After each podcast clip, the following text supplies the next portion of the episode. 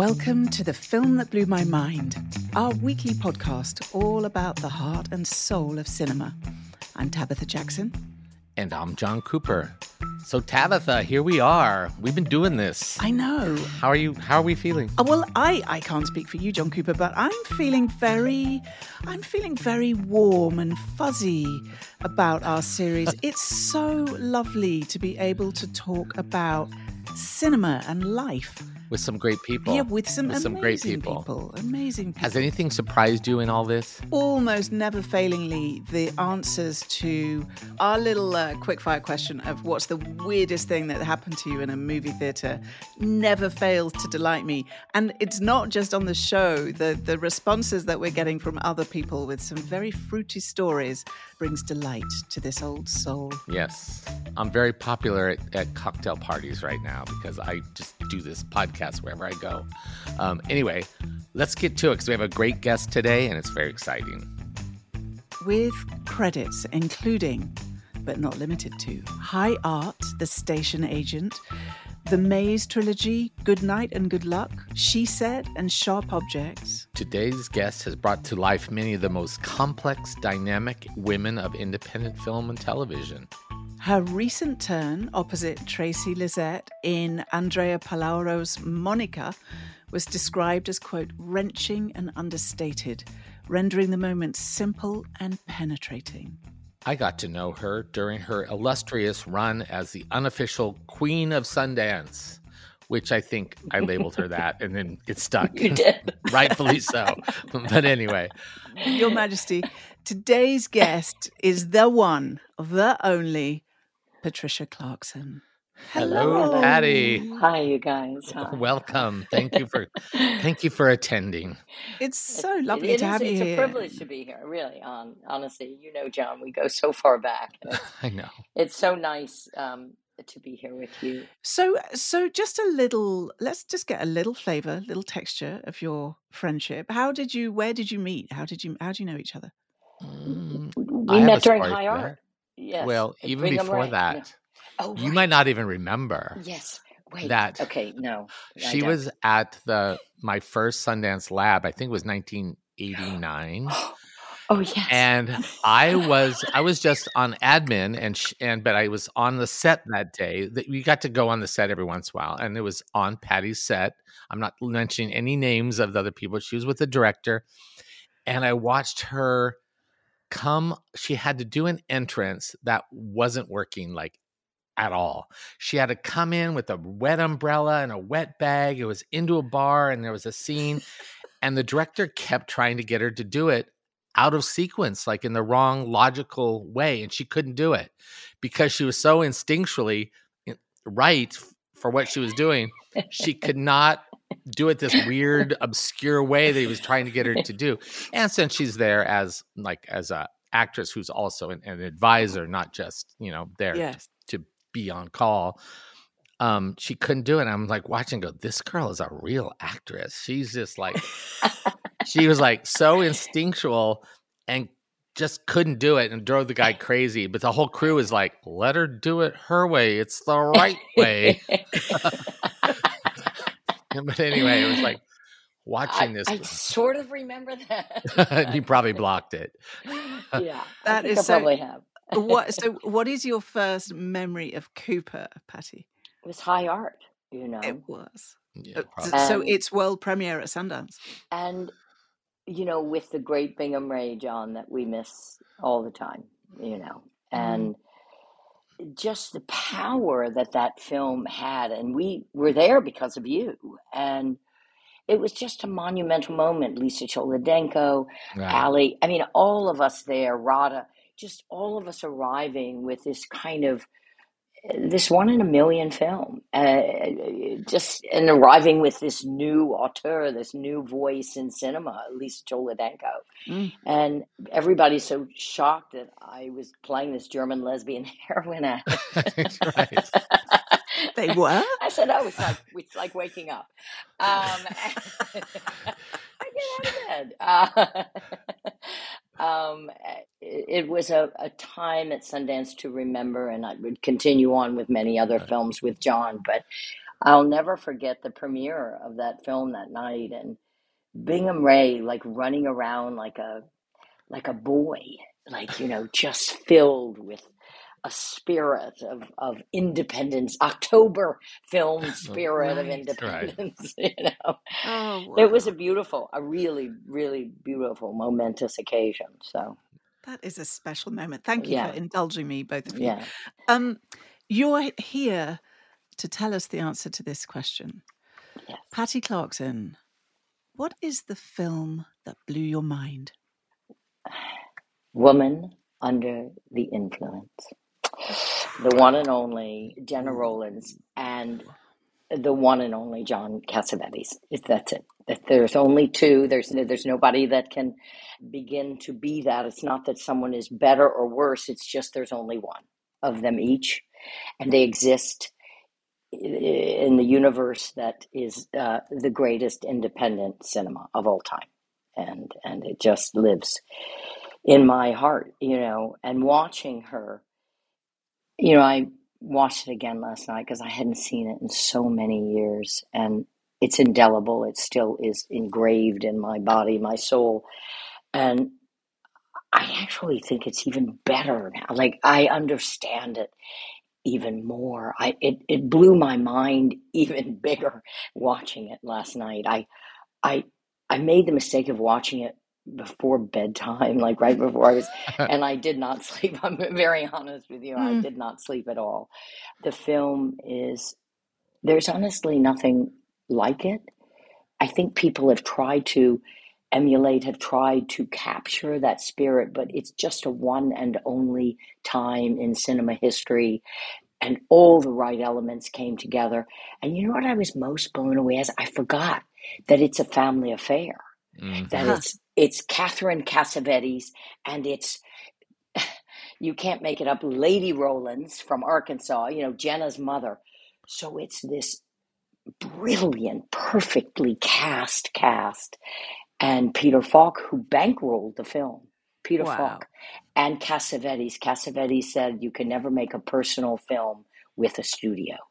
Mm, So Peter Falk has was quite flush from Columbo and paid for this film. wow. So You yeah, know, Patty, I have a confession to make, uh, which is that this film was so powerful that I didn't give myself enough time to finish it. I had to stop. I had to talk to my therapist.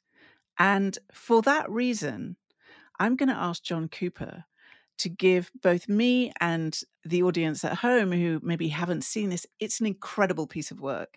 Uh, but Cooper, will you just do a brief thumbnail synopsis before we go deep in there? For people who haven't seen it, it's the this is how it's listed too an uncompromising portrait of domestic turmoil that details the breakdown of a housewife, Gena Rowlands, and her husband, Peter Falk, and the family's struggle to save her from herself. I think that's not that's a pretty good synopsis, but Yeah. it's so much deeper. It's so much bigger than that. it's it's it's, it's, it's, so much more, and you realize, you know, I forgot about the strife, the what Peter Falk had to, you know, we are we we are so Mm. conditioned with him, the Columbo ness of him, but the truth is is the way he brings all of those men, you know, into his life, and he's so hoping for them to kind of witness his beautiful, perfect wife make spaghetti and feed them, and it's all Yeah. going well, and then it's not. Yes. And the scene, you know, when we first encounter her and her beautiful spindly legs and her slippers and her socks and her sweater, and she's like waiting for that bus for those children. And every, she's asking everybody on the street what time is, it? and, and then she's, yeah. you know, um, you know, and she's waiting ever so eagerly and and and just throwing it away. And sometimes she's not even her face is not even on Yeah. camera, but the body never lies. And there she is waiting. She's just it says a thousand things. Um, her body tells the story as much as her voice and her face, which is uh, really the beauty of her Yes. as as an Yes. actress. Uh, she is consummate. She is total. You know.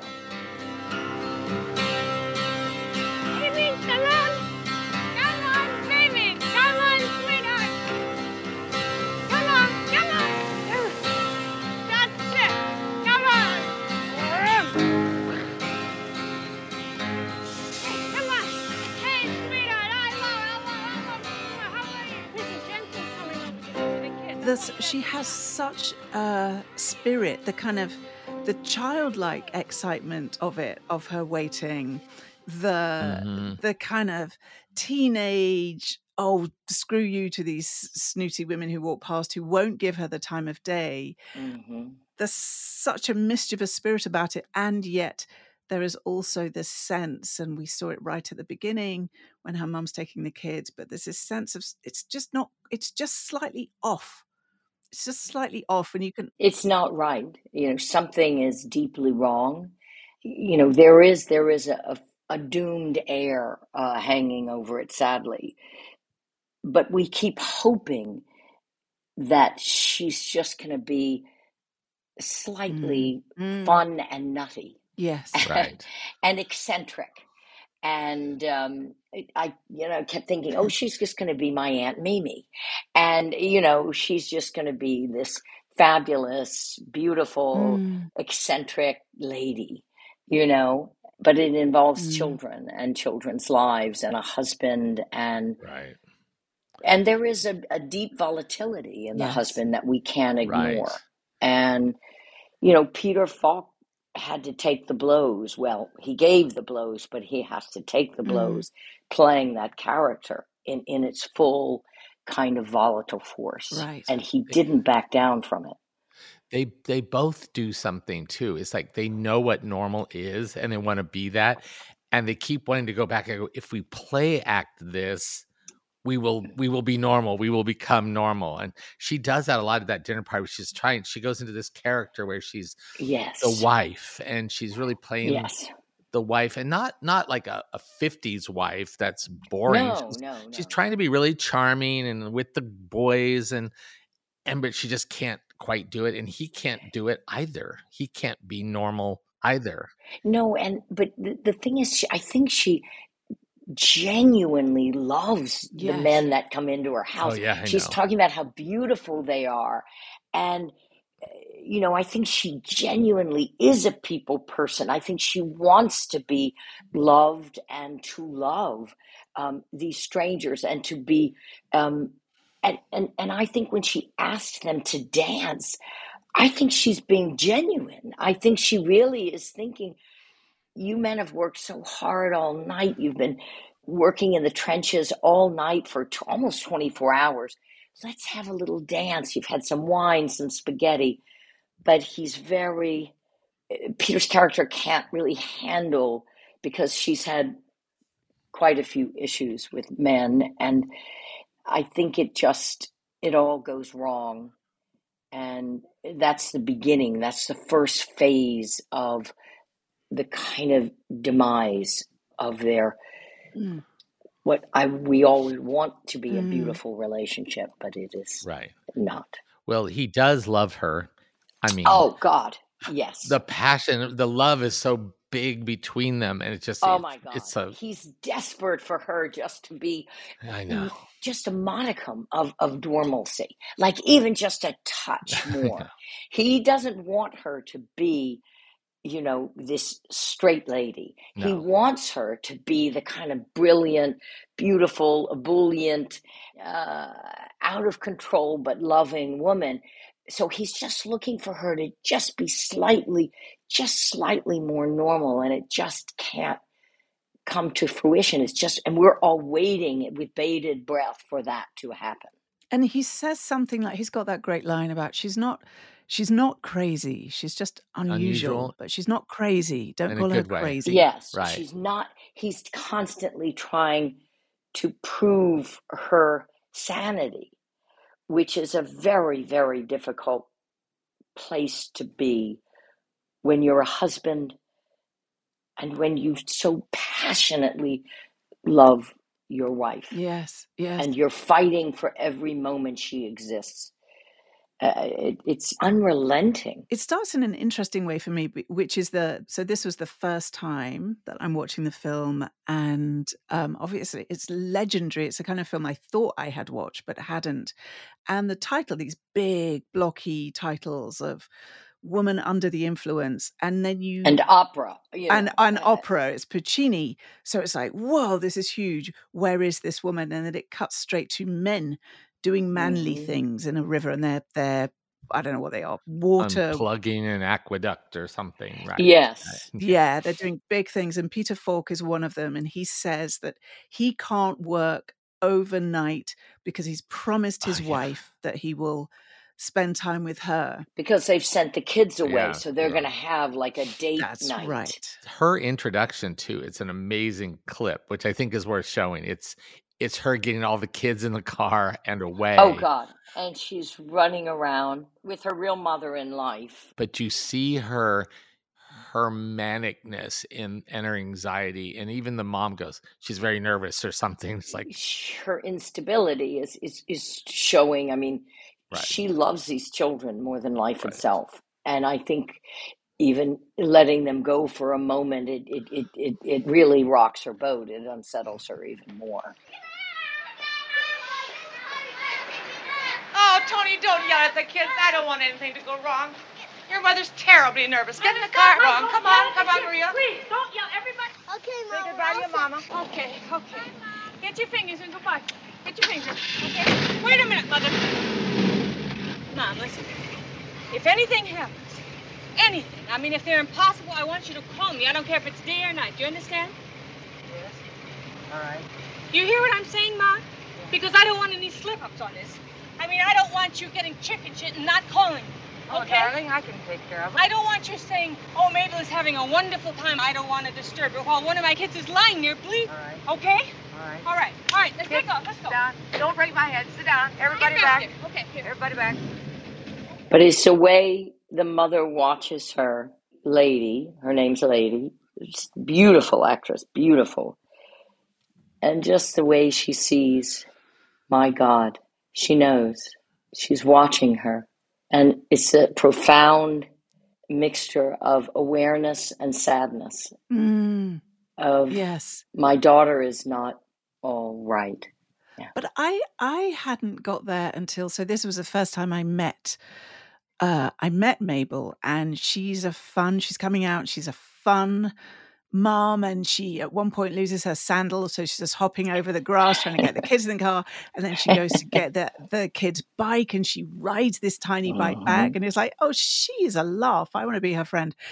It's only when so both Patty what you said about the way the mother is looking at her and then it's when she says okay do you know do call me if anything happens she says that once and then Don't she, be chicken shit. don't be chicken shit about it then it's like don't be chicken shit and if my kid is lying there bleeding that's when it's like Bleeding, yeah. oh it's a bit off but it's more than a bit off but that scene is so beautifully calibrated with everybody including the kids um that it was it was it's a joy to watch them Yes, these these children were magic. They were magic. The, the the scenes later on with the kids are amazing. I Oh, don't know Oh my where God. they f- I don't know who the kids are. They're not their real Mm-mm. kids because in the movie it's his real mom, her real mom. So there is a lot of family. I I wanted to ask you, Patty, about yes, Gena Rowlands' performance, but just well, let's start there. So Cassavetes is often described as you know incredibly naturalistic as a director, and, and that he elicits or facilitates naturalistic performances from the actors. And yet, Gena Rowlands' performance, which is incredible, all the gestural work that, as you were saying, you never know what she's going to do next. There's, I was hardly breathing out when I was watching her. That seems not naturalistic acting, but I wonder how you think of the, the word performance or naturalism and how it's expressed in this film. I, think what she does is is almost impossible because she captures, she pr- puts us right on the tightrope. She puts us right there in the presence of madness, and we have to decide. You know, just this kind of broad, uh, the this kind of over the top, for lack of a better word, but but this again the instability in her life and in her gestures, in her voice and in her speech, and all of that. But yet, I found myself completely again my breath taken away by seeing this because even though I know the movie well, I hadn't seen it in some time, and I was just constantly fighting for her in my own way, which is a really powerful tool, which I think Cassavetes was capable of doing. He was taking these characters that could sometimes really, you could be distanced from, but we aren't from her in any way. You know, Cassavetes wrote that he said, you know, I like people to be accessible. Mm. Films, maybe not. I don't care. But people, I want people to be accessible. and so, you know, hmm. it's um she's that's what it is. We all fall into her spell, so to speak, and we we're just watching and I don't think we're watching yes. like a performance, which I think would be not good. Eh, eh, we are watching a woman who's kind of trying to be something other than yeah. what she is and she's trying to lift herself out so that's the truth of it. I love that. A woman trying to be something other than what yeah. she is is the truth of the character and also that's why it feels yes. so in you said relentless it's kind of inescapable there's no it's it's constant tension of what's going to happen but she is for me this fabulous creature you just can't help being under her charms I think she's so they're so realistic that they're unbelievable, if that makes sense. Sometimes sometimes people are so real that it's like, oh my God, I, I can feel that it's real, but I haven't yes. seen it in other movies, so I don't think of it as movie realism. It's like a different reality. Yes, but I think Cassavetes had a way of uh, uh, uh, you know creating that environment he's you know the conducive environment that actors can just i mean you look at all of those actors you know no one's making false notes everybody is no. in the right. same world even though her world is slightly elevated because she's losing grasp but every single actor mm. showed up on that set to be in the the world i think that cassavetes created, but that's what a great director does. A great director mm, helps you be mm. all together in the same world. And so you're free. You're free. You're never mm. thinking about the world, you're just in it. I heard that he, none of it's improv. No, it's not no. improvisation, mm-hmm. but he mm-hmm. works with the actors and then writes the script from them. So everything they're doing is something they've discovered right. in there. So actors are very important to him, which a lot of movies actors aren't treated like they're important. No, I mean, I think actors are ever, everything to him. I, I think they held his heart and his hand, uh, uh both, and I think mm. in equal measure. And you know, um, I think many of us as actors today would have loved to have worked with John Cassavetes. It, you know, to have worked with John Cassavetes would have been you know, a momentous occasion. It makes one wonder about not who is the John Cassavetes of today, but where are the opportunities for working in a different way, in this kind of way where the the landscape, the dramatic landscape is in these tiny gestures or or exaggerated gestures, but of human behavior. That's the that's the world in which we're dwelling. It's it feels like it's harder to find those spaces as an actor. It's harder to find them. It's also harder to get them mm, made. Get them made. That's the mm-hmm. problem. Is right. it's harder to get them made. Can you imagine paying money for this and going and seeing this movie like today? People would have just walked out. They would have. I like. It's too sad. It's too crazy. I don't understand. I'm just. I just need to get out of the theater. And I think that there was a, a, a more savvy audience back there that was ready for a different kind of entertainment. You know, they this was 1974, yeah. right? Yeah. You know that little transistor radio she's swinging at one point. I had one of those. those little, the little ball ones. I know. I was, I was 14 years old, and I'd swing my little ball oh. through the oh. house. Come on, baby. Um, the sound in the movie was much better than that actually came out of that transistor radio, though. Yeah. It was like, wow, that transistor radio is really putting out the sound. Wow. Okay. I want to take you, Patty, down, uh, down just as you tantalized us with your little. Uh, transistor yeah. radio. Where I want to know more about your your upbringing, but in relation to this film, when did you first see it? Where did you see it? Who were you with? I watched it like 30 years ago mm-hmm. for the first time. with some friends and some, you know, actor friends In a cinema or at home? in, in a cinema. There was a revival of it, like at, at Right. Film Forum or somewhere. And I went to see it and couldn't move, Mm. you know, and none of us could. I then started to watch other of Cassavetes' films, but it was a precursor to my own independent cinema films that I would soon start being a part of. And you know, sadly, I I I I don't think there will ever be another Cassavetes, and there definitely will never be another Gena. I mean, they just they are singular, Mm. and they. Um, eh, eh, eh, but I do think there are people out there who are trying to make these very personal portraits Yeah. deeply personal and um, shockingly so, and not they're not tawdry, they're not exploitive. There's nothing sensational about this film.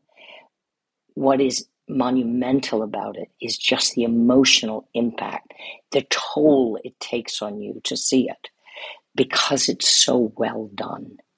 And, you know, the mother, you know, Mm. Cassavetes' mother, Catherine, Oh. in that scene when she's screaming, screaming, screaming, get this woman, woman she's crazy. crazy, get her out of the the house. House, right? This woman's crazy, get her out of the house, get her out of the house, get her out And of what the she's house. really saying is get him away from the kids. That's what she's really talking about, right? Right, get her away from the kids, and and it's.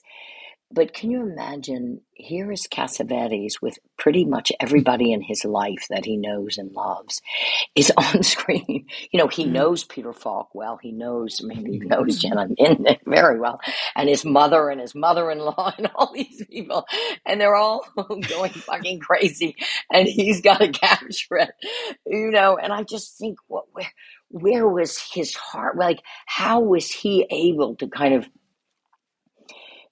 keep the camera going and keep himself whole and keep himself from falling apart as all of these really the brutality of the scenes you know starts to it, it, Mm. it starts to grow um, almost exponentially and I, I reflected on what was cassavetes doing like when the scene would be over was he the one most traumatized i wondered you know what i mean I mean, watching your mother scream, it, bloody hell, murder, scream to get this woman out of the house. Yes. My God.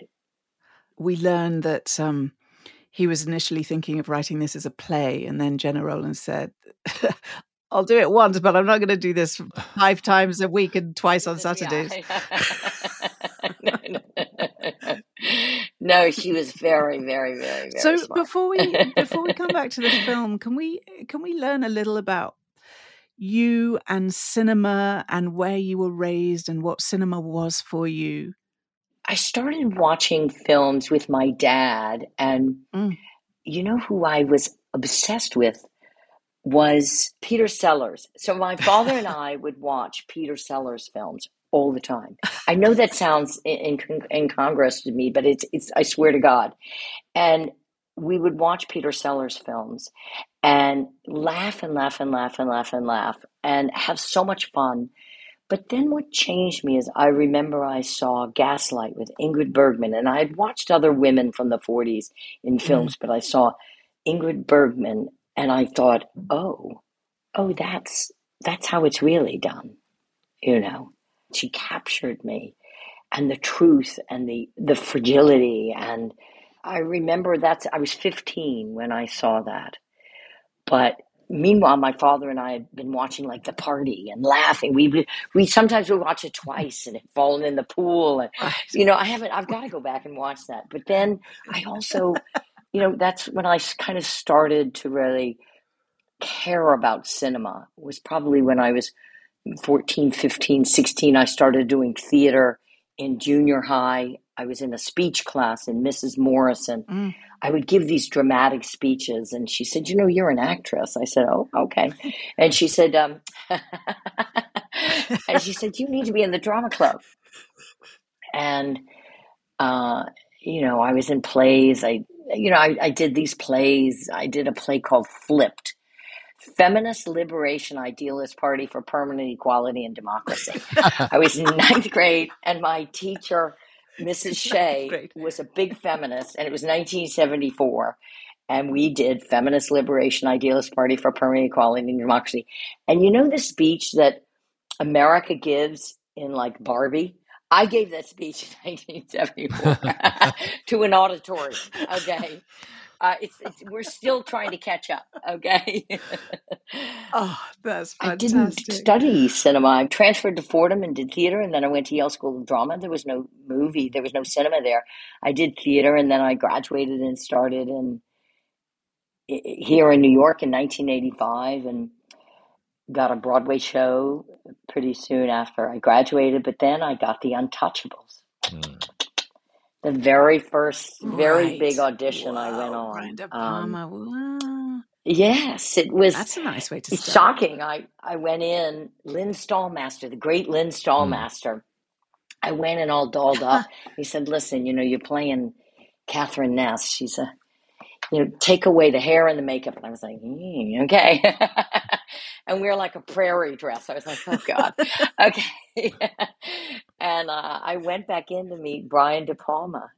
And there was a reader there, but Brian De Palma read with me. He played Eliot Ness and I played, I read with him. And I, I think he likes, he liked the fact, the juxtaposition of my deep voice to Catherine Ness and he said, okay, uh, you were going to fly you to Chicago to meet Kevin Costner. I was like, okay, I'm doing a Broadway show, so we've got to figure out when you're going to fly me. I was doing House of Blue Leaves on Broadway at the time. So, um, wow, wow. But that's how it all started. Yeah. I was wondering whether, when you think of Cassavetes and how he how he worked over and over again with some key actors. I was wondering whether that was remotely like this is a weird thing to say, like Yale drama. Yes. No, that's quite profound because so there was an extraordinary man there. I had Rich Greenberg there, Richard Greenberg, the great, great, great Richard Greenberg. But there was an amazing man who's passed on, uh, the great Dick Beebe, and he wrote all these parts for me. I played an eight year old mm. murderer. I played, you know, I was his, you know, somewhat of his muse. And he would write these crazy, uh, you know, out of these world parts. But we, we worked in a similar way. And also my fellow actors, we, it was this sense of community. And I understand, right. like Wes Anderson, he works with the same people over and over and over again, and it's why it's mm. brilliant. You know, he, you know the patterns. You know, you know. I've worked with Isabel Coixet for three movies now. You know, I, I, she know we know each other well. You know, there is a familiarity, and there isn't, and it's not that there's a comfort, because I don't know that you ever want to be comfortable as an actor, but there mm. is there is a grace, there is an mm. ease. Mm and I think we do our best work ever when we are stable, even though we're going to go to these heights and we're going to go to these lows. But we have to work from a place of, we have to be whole in order to go to these extremes. Right. You, know? you have to trust each other, that that person, mm-hmm. that you're safe to go to those places. I, oh, definitely. I sense that's what I saw all in Gena Rowlands' performance is like she felt safe as an actress to go there. It's where you can go there to, and and fluid. Yeah, and fluid. And and and mm. and effortless and fluid and eh, he and he also knew where to put the camera. And it's not that they're always in these close-ups. He, he saves those very specific close-ups and they mm. have such power. They have mm. when that beautiful face of hers that comes into focus. It's it's it's those beautiful side eyes of hers, and and you, you can't look away. You just can't. Yeah, can't. And also the the gaze between Peter Falk's character and Gena Rowlands' character, even at that big lunch we were talking about, mm-hmm. where he's brought all his workmates mm-hmm. back, mm-hmm. kind of surprises her. So we're already tense about what state she's going to be in when they all walk in but during this very rich scene and the singing and she makes spaghetti for whatever 10 15 people and but it's all peter falk is desperate for her to be someone who he can Right. show off Oh, to his definitely. workmates she's desperate for him to acknowledge that she's doing a great job so there's all this stuff going on the looks between them when they catch each other's eye and they connect and it's like yes you're you're my person i love you and i'm proud that these it's it's so profound it's so profound It it is. It just simply lives and it exists, and it doesn't need any uh, tighter close up. It doesn't need anything. It doesn't need endless amounts of time. Yes. You know, it just it's just there, and Cassavetes gets it, and he captures it, and he doesn't miss a damn thing. He does not miss a damn thing. which then enables the audience to feel that we've discovered it it's like oh, Yes. oh i saw that look between Yes. them Right. Well, everybody everybody in the room knows that there's a slight problem with her. They they know that there's Oh, something wrong. definitely. Everybody in the room, everybody who comes into her life knows that, but nobody has any knowledge or skill how to deal with it. And they all deal with Mhm. it in their own Yeah, ways. yeah. Some people, some of the guys get a little too protective. Some, you know, the mom is just Mhm. like, you got to stop this. That's her. And even the doctor that they bring in is clueless. Oh. you know, that's Oh, like the that best part. He's just like, he's clueless. He's just trying to get a shot But into he's her. incredible. Again, beautiful, perfect casting. There's Mhm. something sleazy about him. I know. There is but I think Cassavetes more something slightly. I, I don't mean that, eh, but there's something. Maybe he's not the best doctor in the world about him. Yeah. you know, and and he's he's punching above his his his weight. He, he I I think he probably deals with like unhappy housewives. You know, he's not quite dealing with someone who is possibly on the you know the, the verge of a nervous breakdown Yes. Right. and has serious mental Ill- illness possibly you know and but it's such a great character i found myself i couldn't take my eyes off him i really i want him to be her savior i want Yeah, him to be like listen i'm going to be okay Yeah. you're going to be okay and then that shot you know coming out of the Mm, blue and mm. so patty what do you think this film so this film's 1974 Mhm. Um we have seen and indeed talked about on this show films that show the oppressive and repressive uh, effects of women in the home and the demands of, of society on them, forcing them to be someone other than they might already be or someone other than they might hope to be. This in 1974, what do you think this film was doing? I think it was the beginning of a march. I think it was the beginning of, you know, I think that's what Cassavetes really set out to make more so than an unstable woman, a woman, but more what has this whole world, how deeply has this world affected her. And I remember, you know, my mother speaking about it. I remember in 74, my mother raising five children. Um, you know, she was lucky. My father was quite an exceptional human being for a man who lived with Mm. six women and two female dogs. And Ramona and Beezus. Okay, a little Beverly Cleary uh, reference. But, but my mother could handle it. But I remember seeing moments when my mother would lose it. And when, when it took a toll on her, and when she couldn't handle it. I mean, she was mentally stable, and she, but I remember moments when my mother was just completely and utterly overwhelmed with children and carpools mm. and lunches and after school activities and being the perfect wife and my mother's very beautiful and being the the woman you know the father comes home to and food on the table and not a lot of money we were barely middle class we drank a lot of powdered milk and you know I, I can't even smell it now. You can't. I can't even. Uh, me I can't either. even. Me either. can't even think about it. Like I remember, I had to learn to like it in cereal, and to this day. anyway, but I I think Cassavetes was making more of that film, and there was a feminist bent and a feminist view sitting large, looming large on this film.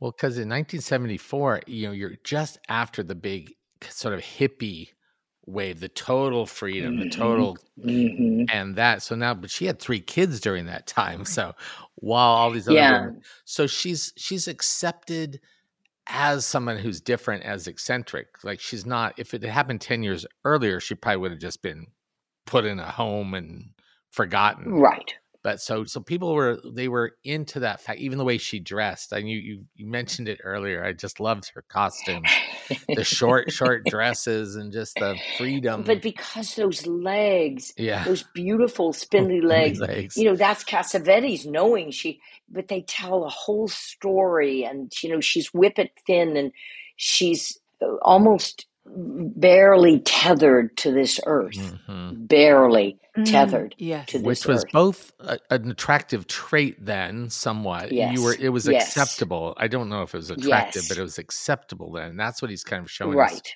right. well like all those men Mm. got off on her because she was that Oh. a woman that was very Well, you know free and different beautiful, yeah incredibly beautiful, Mhm. slim, beautiful hair, skin, you know, has these three beautiful children. Like, you know, she's kind of done it all. And Right. they want that, you know. Right. Mm. And that's what he's ju- juxtaposing is this kind of idealized woman with the grave reality of a woman who is barely tethered to the earth. Yeah. Yes. I love the, that description, barely tethered to the earth, because there is something beautiful Mhm. and delicate about it. It's not that you want to take that all out of her. Before we let you go, because this has been such a rich conversation, we didn't even get into the pioneering spirit of independent cinema, which you then embodied and were, were crowned by Cooper as Queen of Sundance. But we have some we have some quick fire questions to ask you, if we may. First one. Uh, what's your favorite cinema and what is your favorite cinema snack? Okay. Don't overthink it, Betty Clarkson. My favorite cinema is in New Orleans and it's called the Prytania.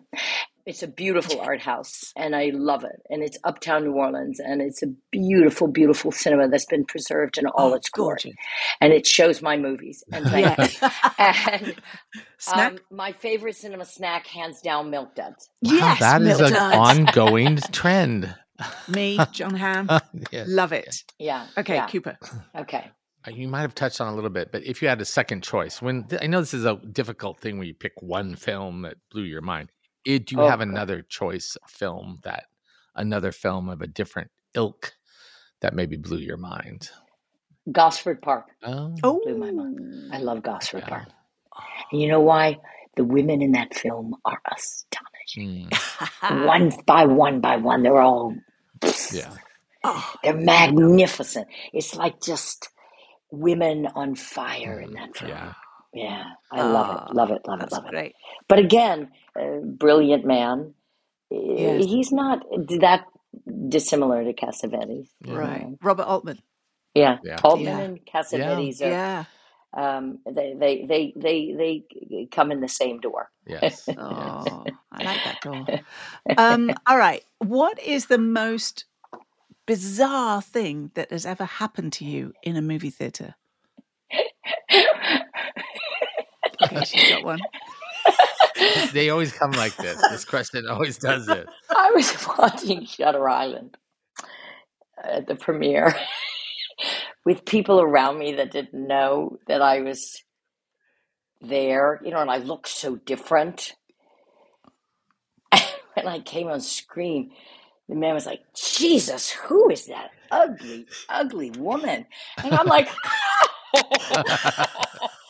what the hell's her problem? And this man was narrating like my whole like ugliness. Oh my god! and he was like behind me to the side. He was like, "Who is that? What actress is that? And I want to turn around and say, look, bitch. that would have been awesome. But he was just, you know, going on and on about just how terrible I looked and everything. Oh, And I will say, at at the end of the film, after the credits rolled and everything, and I looked like a million bucks out in this tight black dress, my hair and makeup done because I was on a red carpet. I turned around and I said, "Sir, I'm that ugly lady in the cave." and he goes, "Oh my god, I love you. You're Patricia Clarkson. Oh my god, I figured it out." I was like, uh. I said, "Yeah." that's something that might make you drop your milk And then he again had to tell me, but you're the most beautiful one. Oh my God. But that's because you're an actress and you transform and like you're the most beautiful one. Like, uh, nobody can do that. I was like, "Sure, let's go drink. he would not have slept that night or any night afterward. And if Oh. that man listens to this podcast, I want him to come forward and admit it, and we will we will rectify everything. We will let him be forgiven. Yes. We will exalt him. Oh, Well, I don't No, think not- that's in our Not yes. no, he didn't go on and on. It was just like, ooh, who is that? Like, you know, it was, well, it was pretty gnarly. Um, I just got to say for our listeners, um, even though we're doing audio because it's a podcast, Patty Clarkson looks like two million I bucks. But you you're so glamorous. let Look me tell you, two just- compared to I- you. I don't have the cleanest hair, but Sorry, you can't, you're not. that. I can't see Um, that. no, I just put on some makeup. I'm vain. I'm Southern. You know, I was born with makeup Yeah, and hot curlers. yeah. And I came out of the womb with like a full set. You know, what I mean? That's a painful birth right there. Now, Tabitha, you have your last question, which is Yeah. a good one. Last question is What is the best piece of advice you have ever been given or would care to give? It's very simple. It's um, early on when I was young, my mother taught all of us to rise above. And it applies, it's applicable in, in every form of life. Rise above. And sometimes it's hard to, and sometimes we, we strain not to. But I have found wherever I am, whether on a movie set, wherever I am, in life and family, if you can rise above and be aware of the situation and be better, be better than the strife, be better than a person that is making the strife. If you can rise above and you're a better person, become the better person in your life. And I, I try to, but And that, ladies and gentlemen, is why Patricia Clarkson is the queen of not just Sundance, but of all our lives. Thank you for that. We will endeavor to rise above, Oh my especially God. you, Cooper, right? Yes, yes, well, absolutely. you're both dreamy, all of you. Thank you so so much. Oh, that was lovely. Yeah, that was a great one. That was, she is such a class act, that queen of ours. I know, totally. Yeah, she out queens you, Cooper. yes, exactly. And now that we finished her, um, we're going to take a break for the next two weeks. So everybody be prepared for that. I know you're all waiting with bated breath, but we will be back January 8th after the holidays. So, you know what? You have time to catch up with all our other amazing episodes that you may have missed over the holiday season while you're doing whatever you do in a holiday way. See you on January the 8th.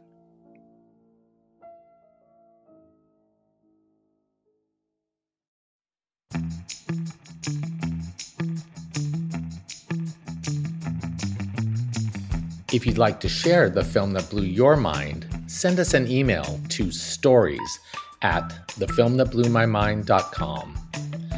The Film That Blew My Mind is hosted by me, John Cooper. And me, Tabitha Jackson. Our executive producer is Jessica Buzzard. The show is produced by Goat Rodeo, and to find more of their work, go to goatrodeodc.com. Executive producers at Goat Rodeo are Megan Nadolski and Ian Enright. Creative producers are Max Johnston, Isabel Kirby McGowan, Rebecca Seidel, and Jay Venables. Mixing and engineering by Rebecca Seidel. Intro music from Wayne Jones. Marketing and publicity by Stephen Raphael at Required Viewing. Graphics by Lee Fenvis. Special thanks to Trevor Groth, Kirsten Chalker, John Nein, and especially Christine Buzzard. Also, to all our friends and family who put up with us and our crazy projects. Aw. If you like this episode, why don't you subscribe to stay up to date on new ones? And maybe leave us a rating and a review. Oh, and if you have any left, tell your friends.